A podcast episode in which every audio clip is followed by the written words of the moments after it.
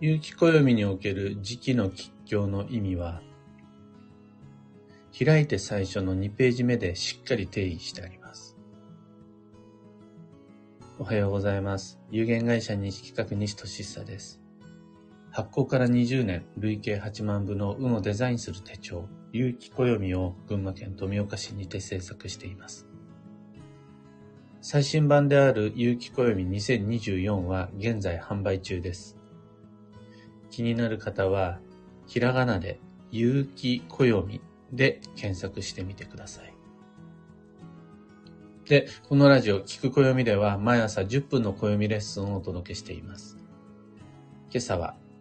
有機暦の基礎知識、吉時期と強時期というテーマでお話を。有機暦には時期の吉凶を掲載してあります。この年、年は吉時期です。強時期です。もしくは、今月は吉時期です。強時期です。転職転居、結婚離婚など人生の節目になるような大きい決断するときには、時期の吉凶を大切にしましょう。っていう感じで、なんなら売りです。暦を開いていただければ、時期の吉凶が掲載してありますよ。わかりますよ。っていう大事な判断基準です。大事だから、有機暦を開いて最初に目に入るページ、2ページ目で、吉時期と強時期の定義を明確に示しています。有機暦の基礎知識っていうページです。まずそこ読んでほしいです。そうじゃないと誤解や勘違いが起こるはずです。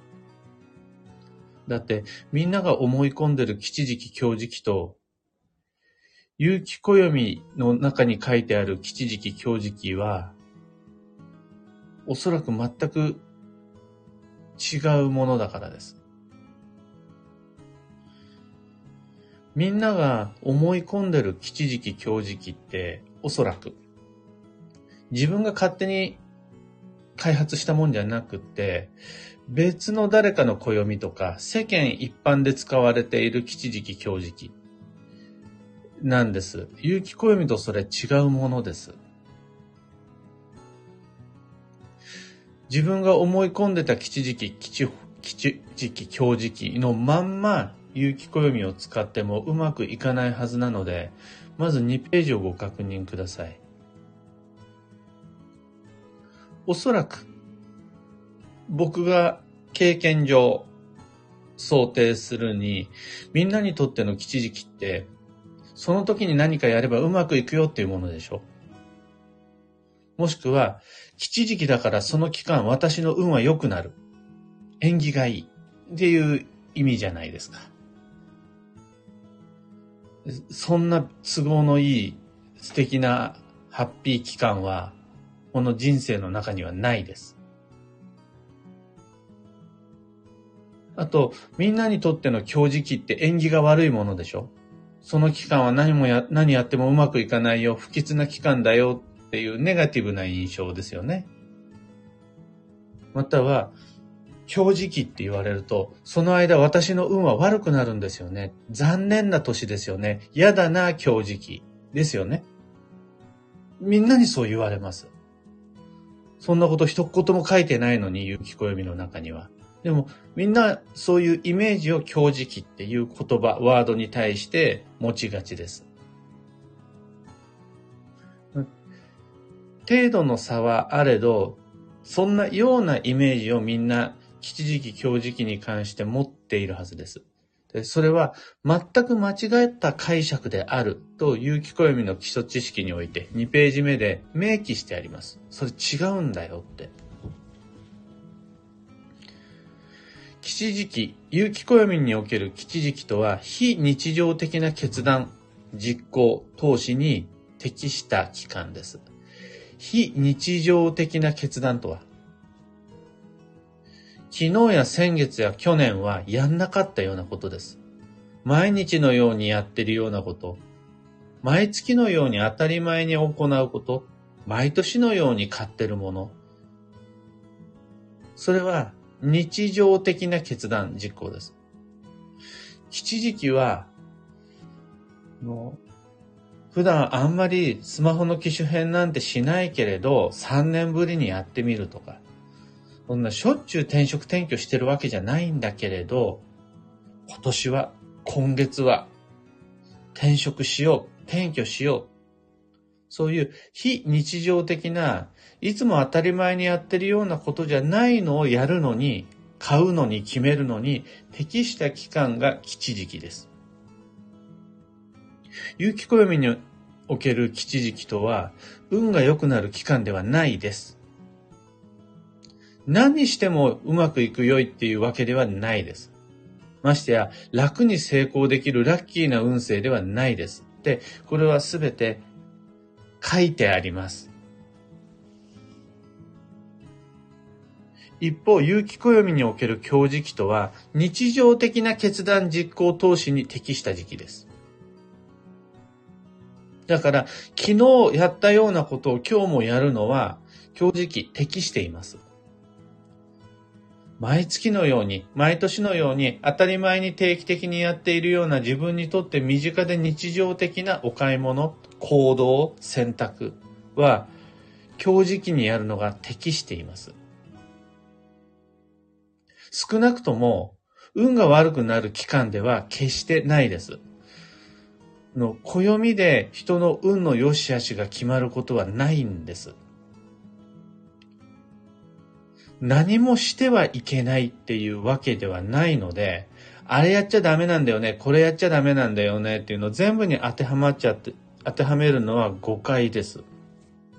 日常的な決断実行にはむしろ今日時期が適しています。今年、今日時期だからこそこれ一生懸命やるといいよっていうこといっぱいあります。そして、これだけは誤解は決してしないようにっていうのが、今日時期は何らかの障害に邪魔されて何もできなくなるという運勢ではないです。そうすると、結局、有機暦の中で言いたいのは何かっていうと、吉時期も強時期も何かをするのに適した時期なんです。ただ、吉時期と強時期では、その、行動が違うってだけで、何かしらをやるっていう手においては同じなんです。で、そこでの明確な基準が、非日常的なことは吉時期を選ぼう。日常的なことは強時期を選ぼうっていう感じなんです。そして、仮に、強時期に非日常的なことをするっていう計画を立てる場合、転職転居、結婚離婚、借金投資のような滅多にやらないようなことを強時期にやるという計画を立てる場合、その方法論も有機暦の中では書いてあるんです。そこでの対処の仕方など15ページに書いてありますよっていうことまで2ページ目には書いてあります。そして、この部分のページを全部すっ飛ばして、この有機小読みは持ってるんだけど、このページは読まずに、吉時期ってなんかいいこと起こるんですよね。って聞いてくる方が毎年一定数います。この有機暦をもう何年も何年も使い続けてくださっている方から、今日時期だからなんか嫌なことが起こりそうで怖いんですよね。って言われることがあります。おそらくその人はこのページ読んでないわけないんですよ。読んでない、見たことがないとは言わせないために、この開いて最初に目に入ってくる2ページ目にドカンって載せたんで、ここ見たことがないっていう人はいないはずなんです。おそらく、有機暦で定義された吉時期と強時期よりも、自分がその以前に持っていた吉時期、強時期の思い込みの方が強いからなんですよね。自分が小中高大、どんな人生を歩んできたかは別にして、の様々な人生を歩む過程の中で植え付けられた世間一般の吉時期、強時期というイメージ。あとは、いろんな専門家の方がビジネスをうまく効率的に進める上で、プロモーションとして用いてきた吉時期、強時期。その刷り込みが強くて、明確に有機暦の中で定義された吉時期と強時期。それは運が良くなる期間じゃないんだよ。運が悪くなる期間でもないんだよっていう、もう明記したこの部分がなかなか自分の中に入ってきてないんかなって思います。それだと、有機暦はなかなか上手に使いこなせないはずです。なので、もうより上手に時期の吉凶をライフサイクルの中に取り入れようと思ったら、何度でも何度でも有機暦を開いて最初のページにあるこの2ページ目の有機暦の基礎知識。この部分はご確認いただきたいです。基地識とは何なのか。非日常的な選択決断をしようと思った時に暦の中から探してここでやろう。で、計画を立ててほしい。そういうタイミングです。一方で、自分の未来に強時期を見つけたら、あ、ここは運が悪くなる。ここでは何もしちゃいけないんだ、じゃなくて、このタイミングで日常的な決断実行をより集中的、集約的に行うようにしよう。昨日までやってきた仕事を大切にしよう。先月からずっとやっていることをこの時も大切にしよう。その時点で自分にとっての日常っていうのは何なのか、いつものお付き合い、いつもの暮らしは何なのか、そこにお金、時間、労力を集約しよう。って思ってもらえれば、それで運の流れに乗るので、自然と自分のリンク、サイクルがリンクするので、そういうのがいいです。今朝のお話はそんなところです。二つ告知にお付き合いください。まず、開運ドリルワークショップ2024に関して、限定 Facebook グループの中で配信する動画を見ながら、20の課題をこなしてもらうと、あら不思議、いつの間にか2024年の運の良い行動計画が立っていますよっていうワークショップなんですが、とにかくまずは最初にみんなに組んでいただきたい。これぞ、これぞ運のデザインの最も基本形であるっていうのが課題の1である年月日時、時間まで設定した理想の基地保有旅行計画です。すべての移動は必ず基地方位であらねばならぬという意味ではなくて、まずは目安となる理想の基地方位旅行計画を明確に立てましょうというとこから始めていくのが開運ドリルです。えーと、実はまだ課題の1進めていなくて、あの、今度の来週の火曜日からですね、始まりますので、興味のある方ぜひ、まだまだお申し込み受付中です。お待ちしています。次に、各地でのお話し会に関して、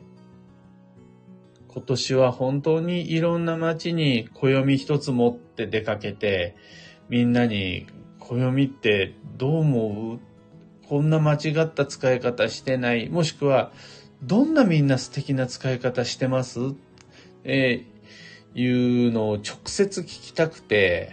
あちこち行ってます。で、今までお申し込み受付してたのは、暦と山の木々たちというイベントとして告知していた川越でのお話会なんですが、おかげさまで満席になりました。15時の会、18時の会って2回会を作ったんですが、どっちも、あの、あらかじめ設定した定員を全く無視した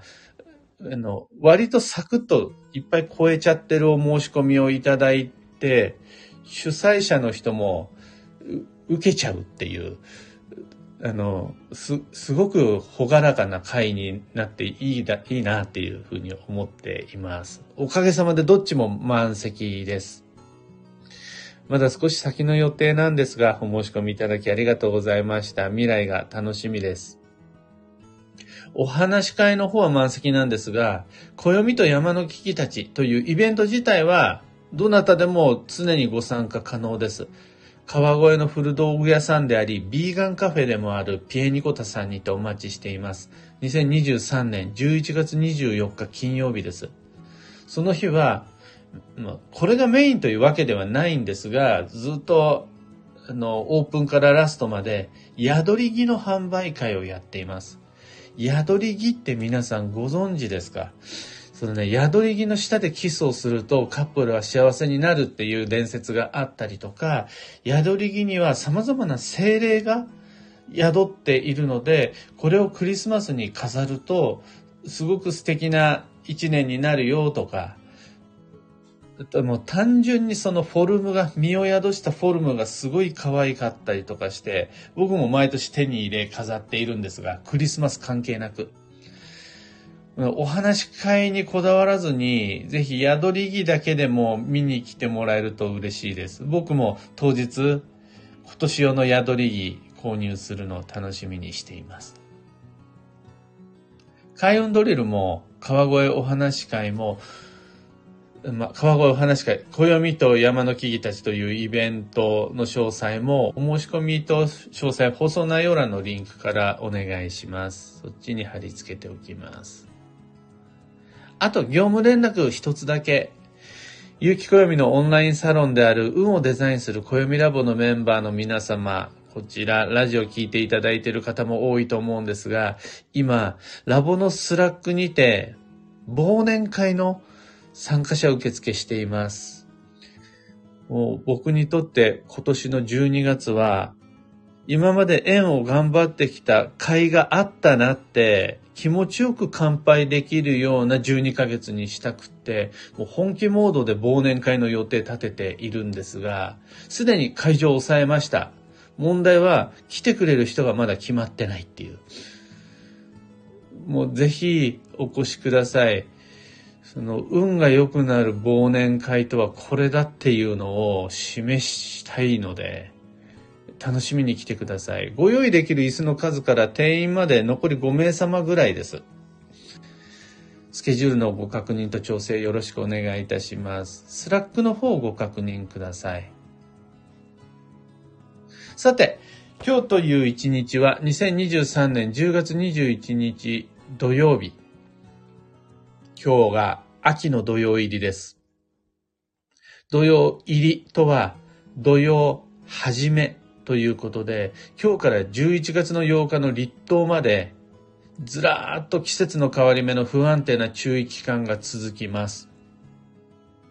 有機暦の中のマンスリーカレンダーも今日からずっとグレーに塗りつぶされた日々が続いてるはずです。これ、穏やかに慎重に過ごしましょうねっていう意味です。あと僕は今日から土曜デトックスな日々に突入します。土曜デトックスとは僕がもう3年4年以上前からご提案している腸内環境改善のための18日間です。毎回の食事内容はオーガニックカレンダーって有機暦のインスタグラムストーリーズにて詳しく公開していきます。興味のある方、どんなもの食べてんのっていう感じで覗いてみてください。まあ、主に食物繊維と発酵食品、あと、あったかいものをしっかり食べながらと、あと、えっ、ー、と、腸内環境の代謝を活発化させるためにタンパク質を取ったりします。今日の幸運のレシピはオリーブオイル。これはオリーブオイルを使って揚げ物しましょう、焼き物しましょうというよりはどちらかといえばエクストラバージンオイルを使ってサラダにかけたり、パンにかけたりしていただくっていうイメージです。お肉を焼いて、魚を焼いて、そこに塩とレモンとオリーブオイルみたいな感じがおすすめです。最後に、今日のキーワードは、感性、感じる心を尊重する。その心は、物の感じ方って本当に人それぞれめちゃくちゃ仲の良い人や血のつながった家族であったとしても何を見てどう感じるかは本当にみんなバラバラです。行為、行の感覚や快、不快の感覚も自分と他人で同じではないという前提で過ごすことで失敗なく、摩擦衝突なく過ごせるはず。逆に、きっと相手も同じだよねっていう同じ感覚を期待しちゃったり押し付けちゃったりするとそこで摩擦が生じるのでみんな違うよねっていう前提で働いたり暮らしたりできると安心です。以上、迷った時の目安としてご参考までに。それでは今日もできることをできるだけ西企画西俊久でした。いってらっしゃい。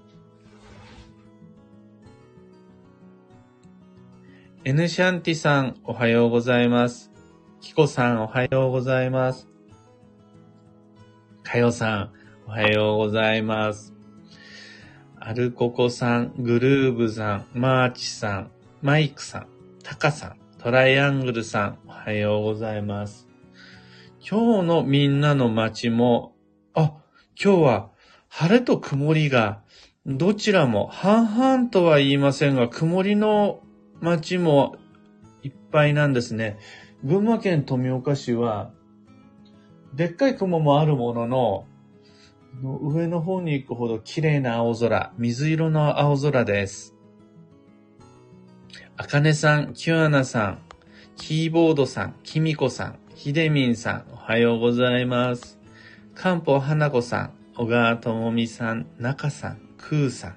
ビートさん、ロミさん、ミカさん、おはようございます。キコさん、今日のお話、とても面白かったです。有機暦は私にとって行動を促してくれるターボのような存在なんですが、吉時期と強時期で行動する側面を変えることで運のデザインができるんですね、とのこと。全くおっしゃる通りで、このキコさんの4行をそのまま読み上げれば、今日の僕の10分のお話聞かなくてもいいぐらいです。あの、要は、ギュって要して言っちゃうと、結局行動なわけです。ゆきこよみは、なんだかんだ言ってるけど、結局行動ねって言ってます。ただ、動くんだけれども、吉時期と強時期で、その動き方は変わってくるよ、という意味です。どうしても引用学を使っているので、有機暦は。引用理論っていうのが一番のベースだから、言い方は吉と今日っていう言い方になっちゃうんですよ。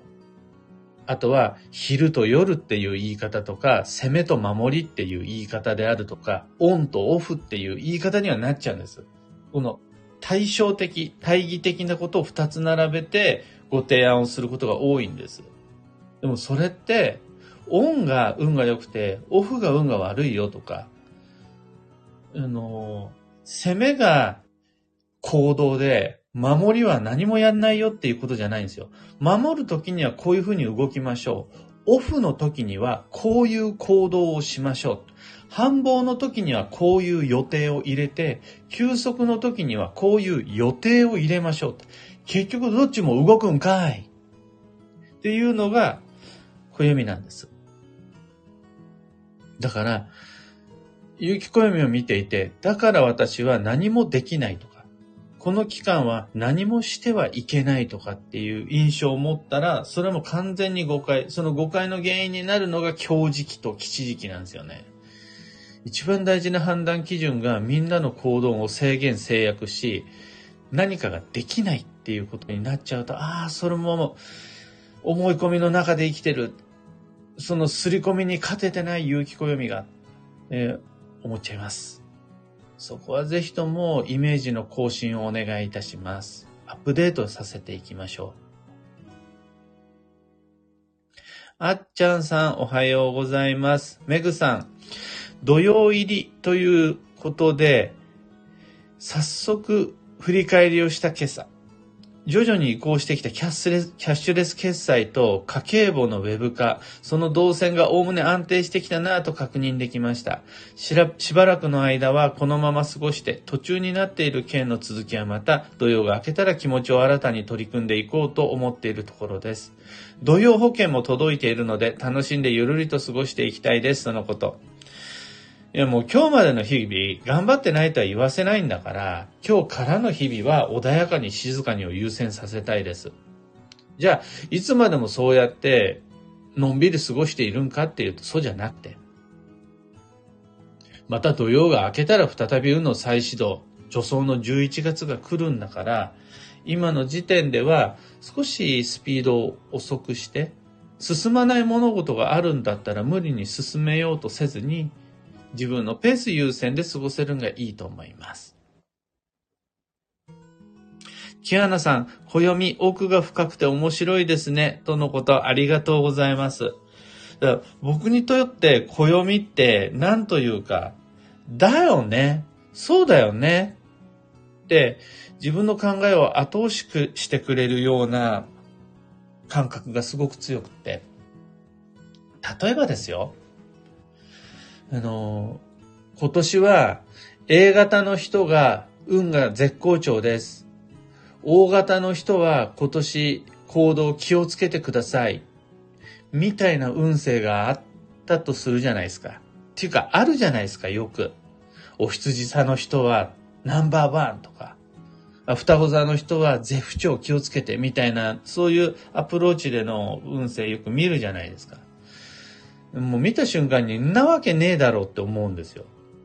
A 型の人の中にもうまくいってる人とうまくいってない人いるし。